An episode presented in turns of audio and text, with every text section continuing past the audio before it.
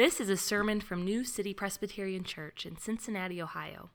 To learn more about New City or to hear more sermons in this series, visit newcitycincy.org. Our scripture reading this morning uh, comes from the opening verses uh, in the Gospel of Luke. Um, and you can find it on page 855 in your Bibles in your rows. It's also printed for you in the bulletin uh, if you'd like to follow along. Luke writes, in verses 1 through 4 of chapter 1. Inasmuch as many have undertaken to compile a narrative of the things that have been accomplished among us, just as those who from the beginning were eyewitnesses and ministers of the word have delivered them to us, it seemed good to me also, having followed all things closely for some time past to write an orderly account for you, most excellent Theophilus, that you may have certainty concerning the things you have been taught. This is the word of the Lord. Well, good morning. Oh, come on. I know we're, we're, we're, we're few in number this morning, but you have to make up for it with a little enthusiasm. Good morning and happy new year to y'all. New year new series uh, for us. And uh, you know in our 12 years at new city we've preached through the gospels of matthew mark and john which leaves us with luke still to go. And so we're going to get started here in the new year looking at the Gospel of Luke. And we're not going to do this straight through. We're going to do it over several series, over several years, actually, with lots of breaks in between different portions. In fact, we've already tackled parts of Luke in our Advent series that we did here in the month of December. Uh, but here in the season of Epiphany now, we're going to look at the early chapters, which discuss the early events in Jesus' life and ministry. And so this morning, we're looking at Luke's introduction his opening. And Dave just read it for us. The first four verses are really one sentence in Greek and actually in most of the English translations as well. And opening lines were much more important in the ancient world than they are for us uh, today. If you were to go to Joseph Beth, uh, just you know over there in Rookwood at the bookstore, and look at a book, right? You can open it up, you can flip through it, you can see chapter titles, you could read a little bit here, a little bit there. You can do what I do and look to see if there's any pictures uh, there. If you're all these things to decide if this is something you'd want to spend some time digging into, right? But in the Greco-Roman world, books were not in the form of a codex, right, where you could open it up and flip it through. Rather, they were in a scroll right? And so you can't really browse through very easily a scroll. And so you're stuck making those decisions about your interest in the book really from just those first few lines. And so the opening sentence then is crucial for putting the reader on notice of what the whole book is about. It served the purpose of the modern book jacket, the table of contents, and the title page. And so this morning, as we think about Luke's opening sentence, uh, we're going to learn something about how to approach the Bible uh, broadly and the, the Gospels in particular. Secondly, we're going to learn something here about how to deal with doubt. And then finally, we're going to hear an invitation. So we're going to talk about how to approach the Bible, how to deal with doubt, and then finally, hear an invitation. All right, so let's get started this morning. Um, how to approach the Bible. There are uh, very few things more fundamental for a Christian than how you regard the Bible, uh, how you approach the scriptures. It's the reason why the Westminster Confession of Faith, the Presbyterian uh, doctrinal statement, begins with a chapter on the Bible. It's the reason that our Intro to New City class, which Mike made reference to earlier, starts with a section on the Bible. And the reason for that is how you approach the scriptures determines a lot of how almost everything else shakes out for you in your faith and your practice. And Luke is telling us straight away how he wants us to approach his writing.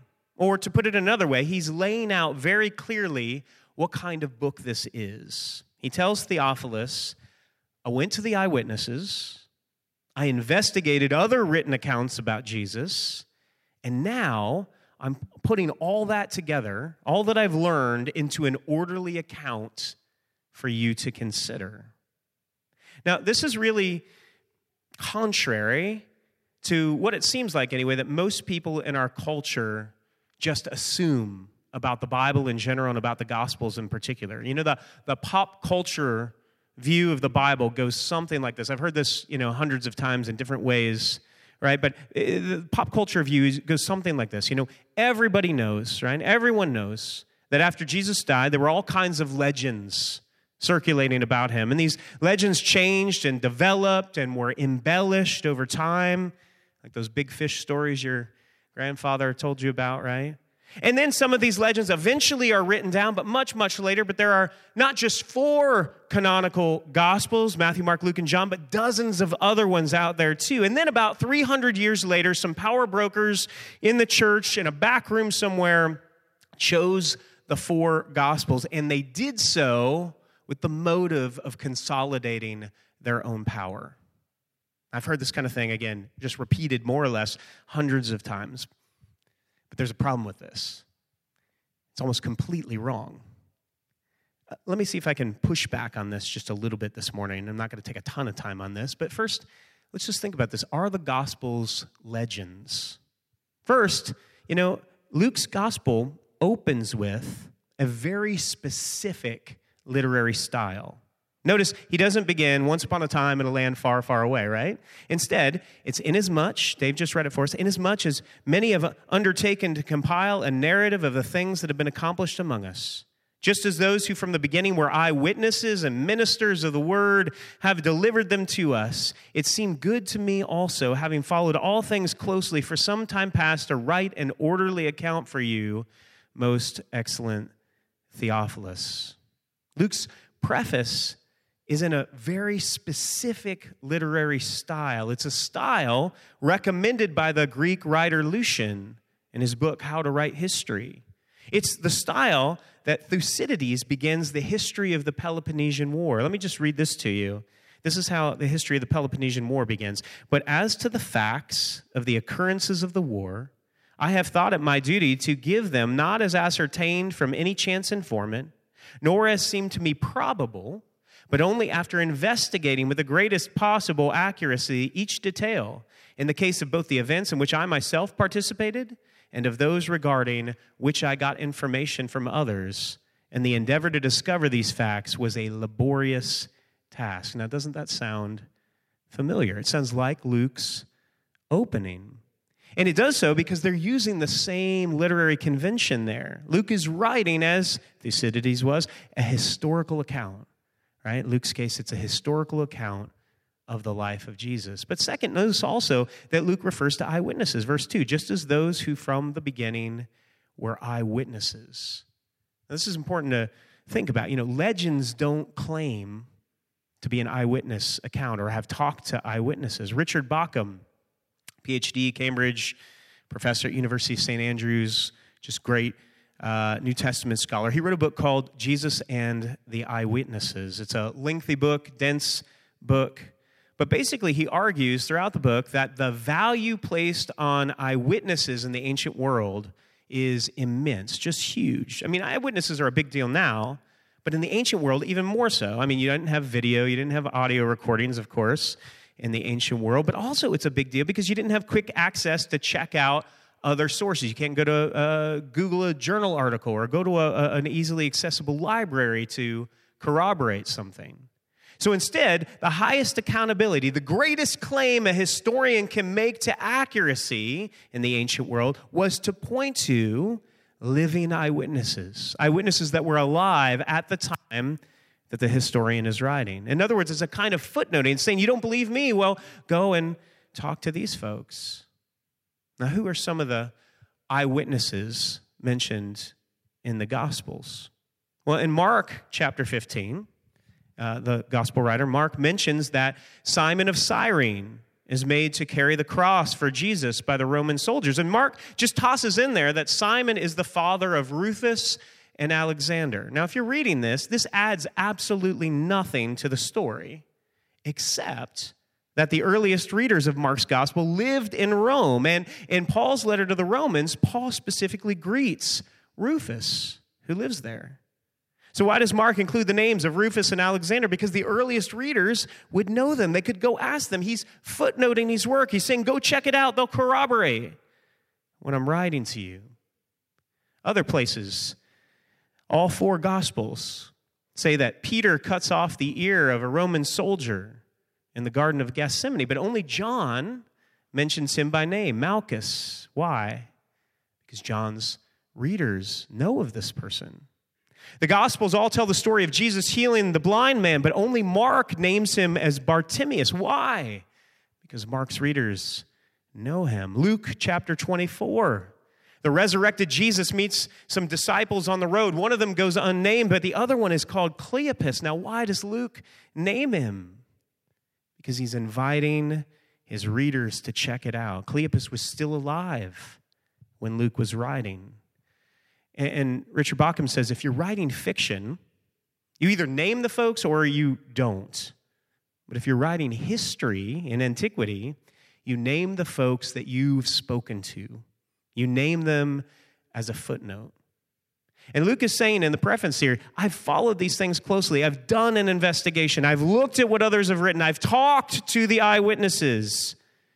This is how you write history. It's not how you perpetuate a legend. But maybe you're thinking, you know, couldn't the Bible writers, couldn't the biblical writers be writing legends in the style of history? Couldn't they just be writing fables as if they were historical? And I suppose that's theoretically possible.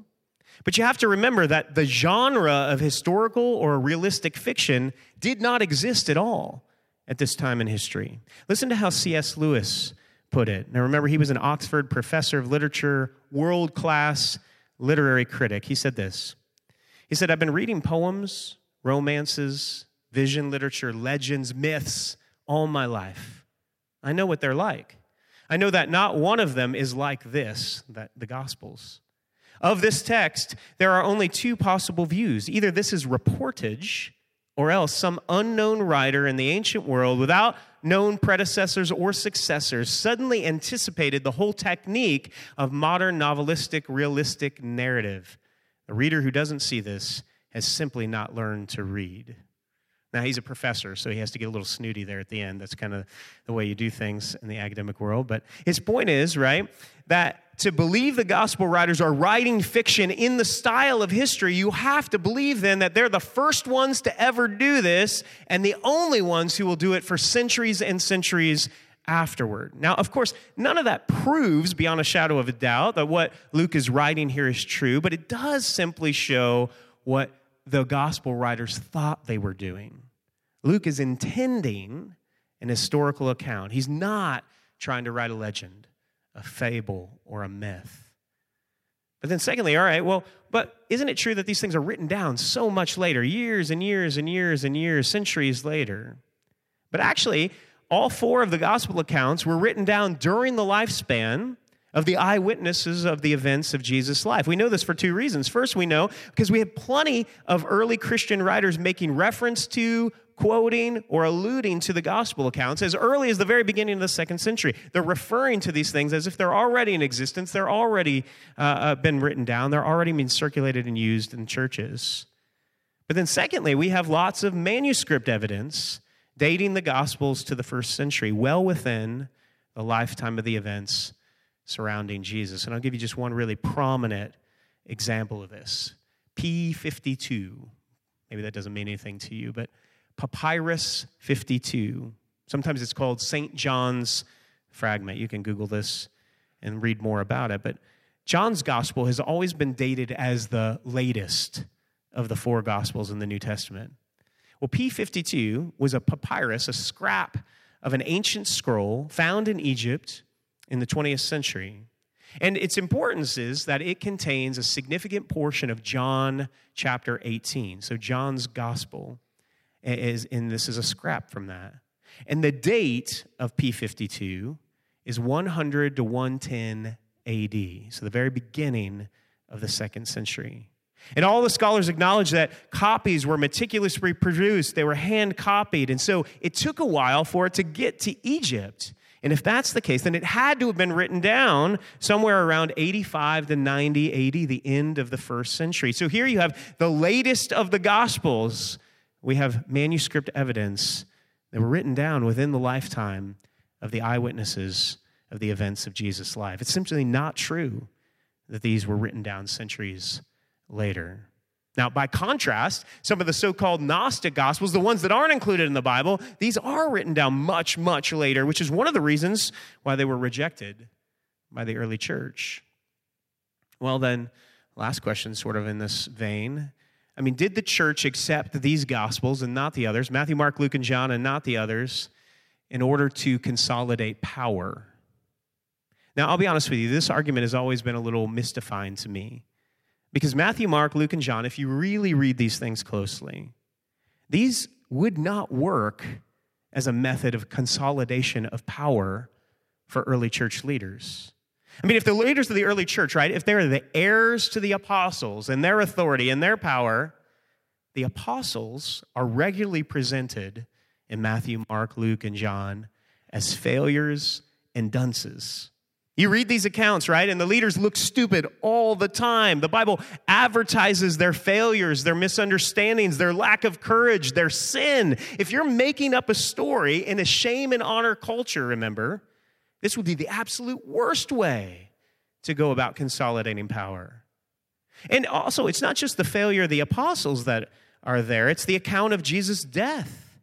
The Gospels don't present Jesus dying like Buddha or Socrates, serene and peaceful, surrounded by his admirers. Jesus is executed as a criminal among other criminals. He's not serene, he's sweating blood. He's not cool and calm. He's crying out in excruciating pain, complaining to God the Father, Why have you forsaken me? In the ancient world, this is not a hero's death. Why would you include this? Because that's what happened. It doesn't help the cause in any other way. And also, we should note the Gospels claimed that the first witnesses to the, the biggest event that's recorded there in the Gospels is the resurrection of Jesus. The first witnesses, all the Gospels say, were women. And in the ancient world, the testimony of women was not admissible in a court of law, thought to be unreliable. So, again, why in the world would you include this detail? It doesn't help your cause in any way. You only include it if it's true, if that's what happened. All this to say, Luke and the other gospel writers are writing historical accounts. And so, if we're evaluating their claims, we can't just dismiss this. We can't categorize it as fiction or fable or legend, accept it or reject it, but we have to do so in fairness to how these accounts are written. And Luke says, I went to the eyewitnesses. I researched what others have written about Jesus, and now I'm putting together an orderly account for you to consider. Luke's opening gives us a sense of how to approach the Bible. But then, secondly, this opening gives us a sense of how to deal with doubt. You know, the background to this book is is personal. Luke is writing this, we're told in verse 3, to Theophilus. Now, just a quick little bit about Luke here. His name is Greek, which probably means he's a Gentile, which might explain then why this gospel hones in on the themes of Jesus being the Savior of the world and not just the Messiah of Israel. Colossians chapter 4 tells us that he's a doctor, Luke, the beloved physician. The commentators point out that Luke has a, a doctor's gift of observation with more detail than the other gospel accounts. In fact, Luke is the longest book in the New Testament. Anybody know what the second longest book in the New Testament is? It's Acts, which is Luke's other book, his other writing in the New Testament. Luke was a travel companion of the Apostle Paul. Paul mentions this in 2 Timothy and Philemon. And in the book of Acts, Luke comes, uh, actually comes into the story at one point. Starting in chapter 16, it's not just Paul did this or Peter went there, but it's we did these things. We went on this journey. So a little bit about Luke. But this is written, we're told, to Theophilus. Theophilus means friend of God, which has led some to think that this is a generic title. Anyone who's open to being a friend of God should, should read this. But uh, Luke gives him the, the, the title Most Excellent Theophilus, which would be the way you would address a Roman official. And so rather than a symbolic name, in all likelihood, Theophilus is Luke's patron. He's the, you know, sort of the main uh, giver in uh, Luke's Kickstarter, right, to get uh, this project off the ground, to get this account of Jesus' life into print. And in verse 4, Luke says, Here's the reason I'm writing. Theophilus, here's the reason I'm writing. that you may have certainty concerning the things that you've been taught. And the word for certainty is the word for truth. Theophilus has heard things about Jesus, but he's having trouble wrapping his mind around it all, which is no surprise. Jesus' own family and friends found Jesus' teaching difficult to reckon with at points.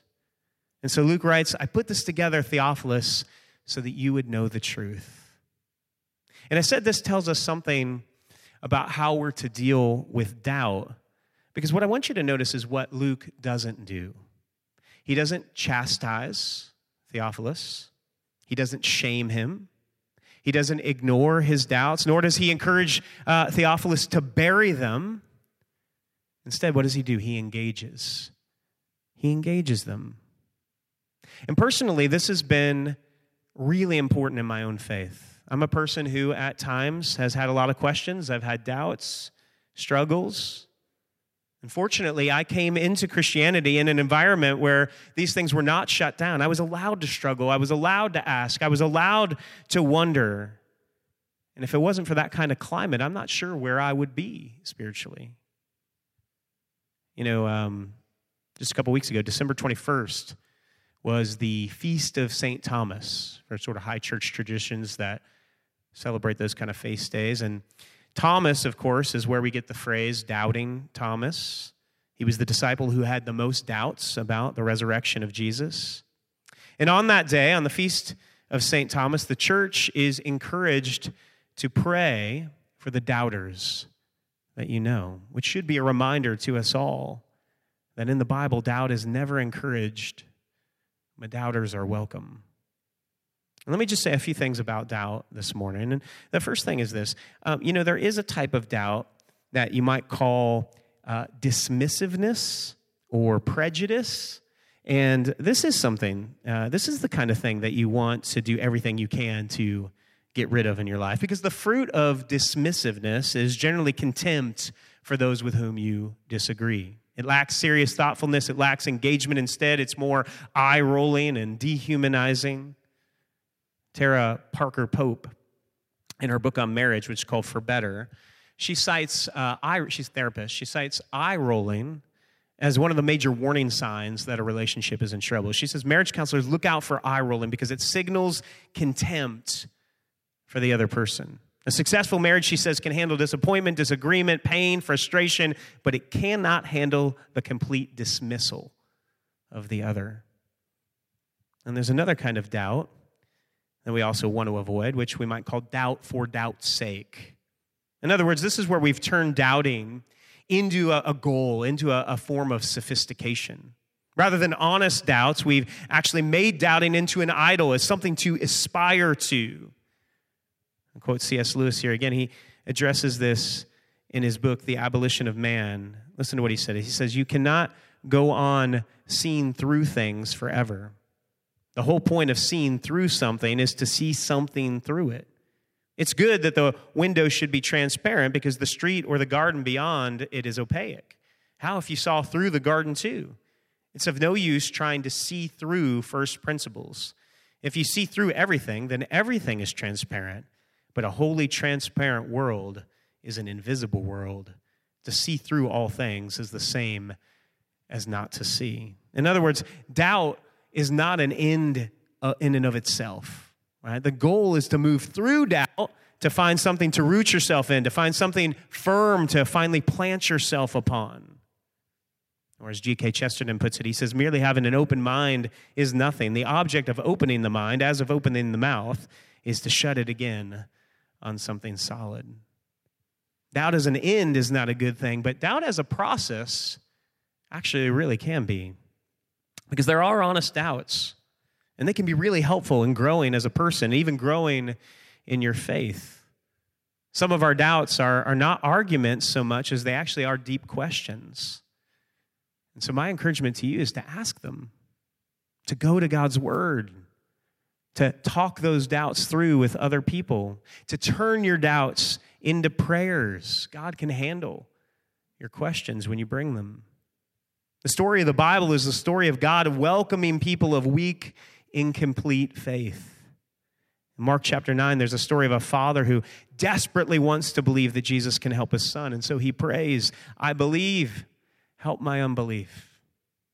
It's a great doubter's prayer. I believe, help my unbelief. So don't run away from God when you have doubts, but rather run toward Him. Bring the doubts to Him. Fourthly, then, you know, as we're thinking about what does it mean to be a community, have mercy on those who doubt. Listen to what Flannery O'Connor says. She says, I think there is no suffering greater than what is caused by the doubts of those who want to believe. I know what torment this is, but I can only see it in myself anyway as the process by which faith is deepened. What people don't realize is how much religion costs. They think faith is a big electric blanket, when of course it is the cross. It's much harder to believe than not to believe. If you feel you can't believe, you must at least do this keep an open mind, keep it open toward faith, keep wanting it, keep asking for it, and leave the rest to God. She says, I think there is no suffering greater than what is caused by the doubts of those who want to believe. This is why in the little short epistle at the end of the New Testament, Jude, Jude 22 says, Have mercy on those who doubt. And you see that same kind of patience from Luke toward Theophilus. A couple more things here, real quick. Play fair.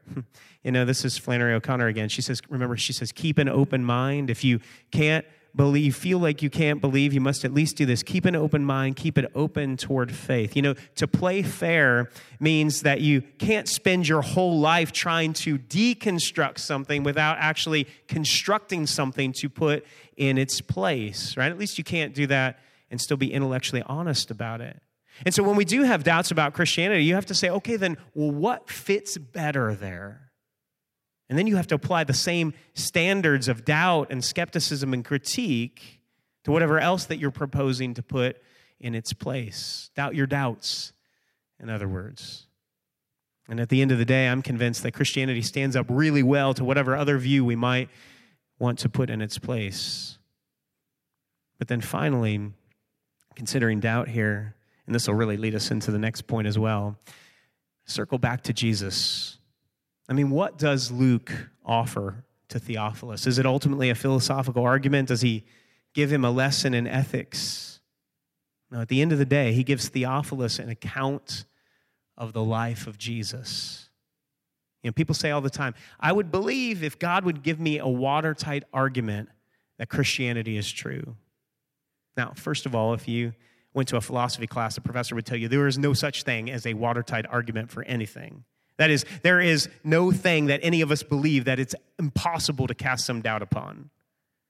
But listen, the way the Bible addresses doubt over and over again is not to give a watertight argument, but to hold up for us a watertight person. That is to point you to Jesus. The most compelling thing about Christianity is not an argument, it's a person. And so, when in doubt, it's best to go right to the story of Jesus, his life, his teaching, his death, his resurrection. Luke's purpose in writing is to point someone who has doubts, somebody who hasn't figured it out, who can't put it all together, to point them toward the person and the work of Jesus Christ. Which really brings us to the last point, right? We said first, this opening tells us something about how to read the Bible. Second, Luke's preface here helps us to know what to do with doubt. But then, third, this opening sentence, and really all of Luke's gospel, is an invitation an invitation to consider Jesus. I almost called this last point here all the things. Because did you notice how often the term things is used? Verse 1 Inasmuch as many have undertaken to compile a narrative of the things, that have been accomplished among us. Verse 3, it seemed good to me also having followed all things closely for some time past. Verse 4, that you may have certainty concerning the things you have been taught. And that term, uh, translated for us things, it means doings or events.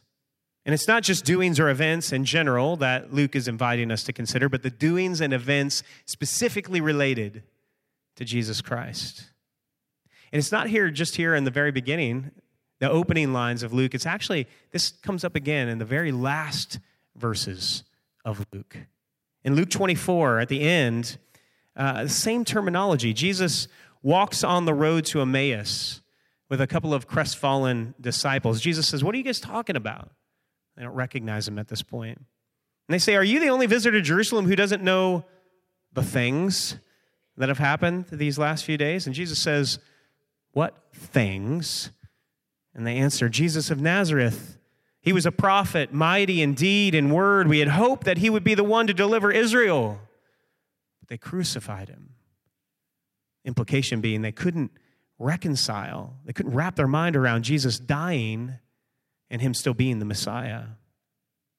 And then Luke respond, or Jesus responds to them this way. This is Luke 24, starting with verse 25. Jesus said to them, O foolish ones and slow of heart to believe all that the prophets have spoken. Was it not necessary that the Christ should suffer these things and enter into his glory? And beginning with Moses and all the prophets, he interpreted to them in all the scriptures the things concerning himself. And then they sit down to a meal, and as they break bread together, their eyes are open, they make the connections, their hearts burn within them, we're told, and they saw Jesus for who he really was. See, in the opening and in the closing lines of the Gospel of Luke, you have people who are struggling with doubt. Theophilus, and then these guys at the end on the Emmaus Road. And in both cases, the invitation is to draw near to Jesus. Luke, and the Bible more broadly, is not just a collection of random things, doings, events but it's a narrative centered on how Jesus Christ is the hope of the world and how his life, death, and resurrection will make all things new. Phil Ryken put it this way He said, Luke's gospel is for anyone who needs to know Jesus, it's for people who have never met Jesus before, and for people who need to meet him again as if for the very first time. And so I want to invite you to join with us this January and February as we get started in the early chapters of the Gospel of Luke and as we, in this new year, consider Jesus. So, would you pray with me? And the band's going to come up and lead us in another song here as we prepare to come to the Lord's Supper. But let's pray together. Almighty God, you called Luke the physician to be an evangelist and a physician of the soul. And so may it please you that by the wholesome medicines of the narrative of Jesus that he's provided for us, that all the diseases of our souls may be healed through the merits of your Son, Jesus Christ our Lord. It's, it's him that we long to encounter this morning. We pray all these things in his name. Amen. You've been listening to a sermon from New City, a church in Cincinnati, Ohio. Visit our website at newcitycincy.org for more sermons and resources. That's New City, C I N C Y dot org. Thanks for joining us today, and God bless you.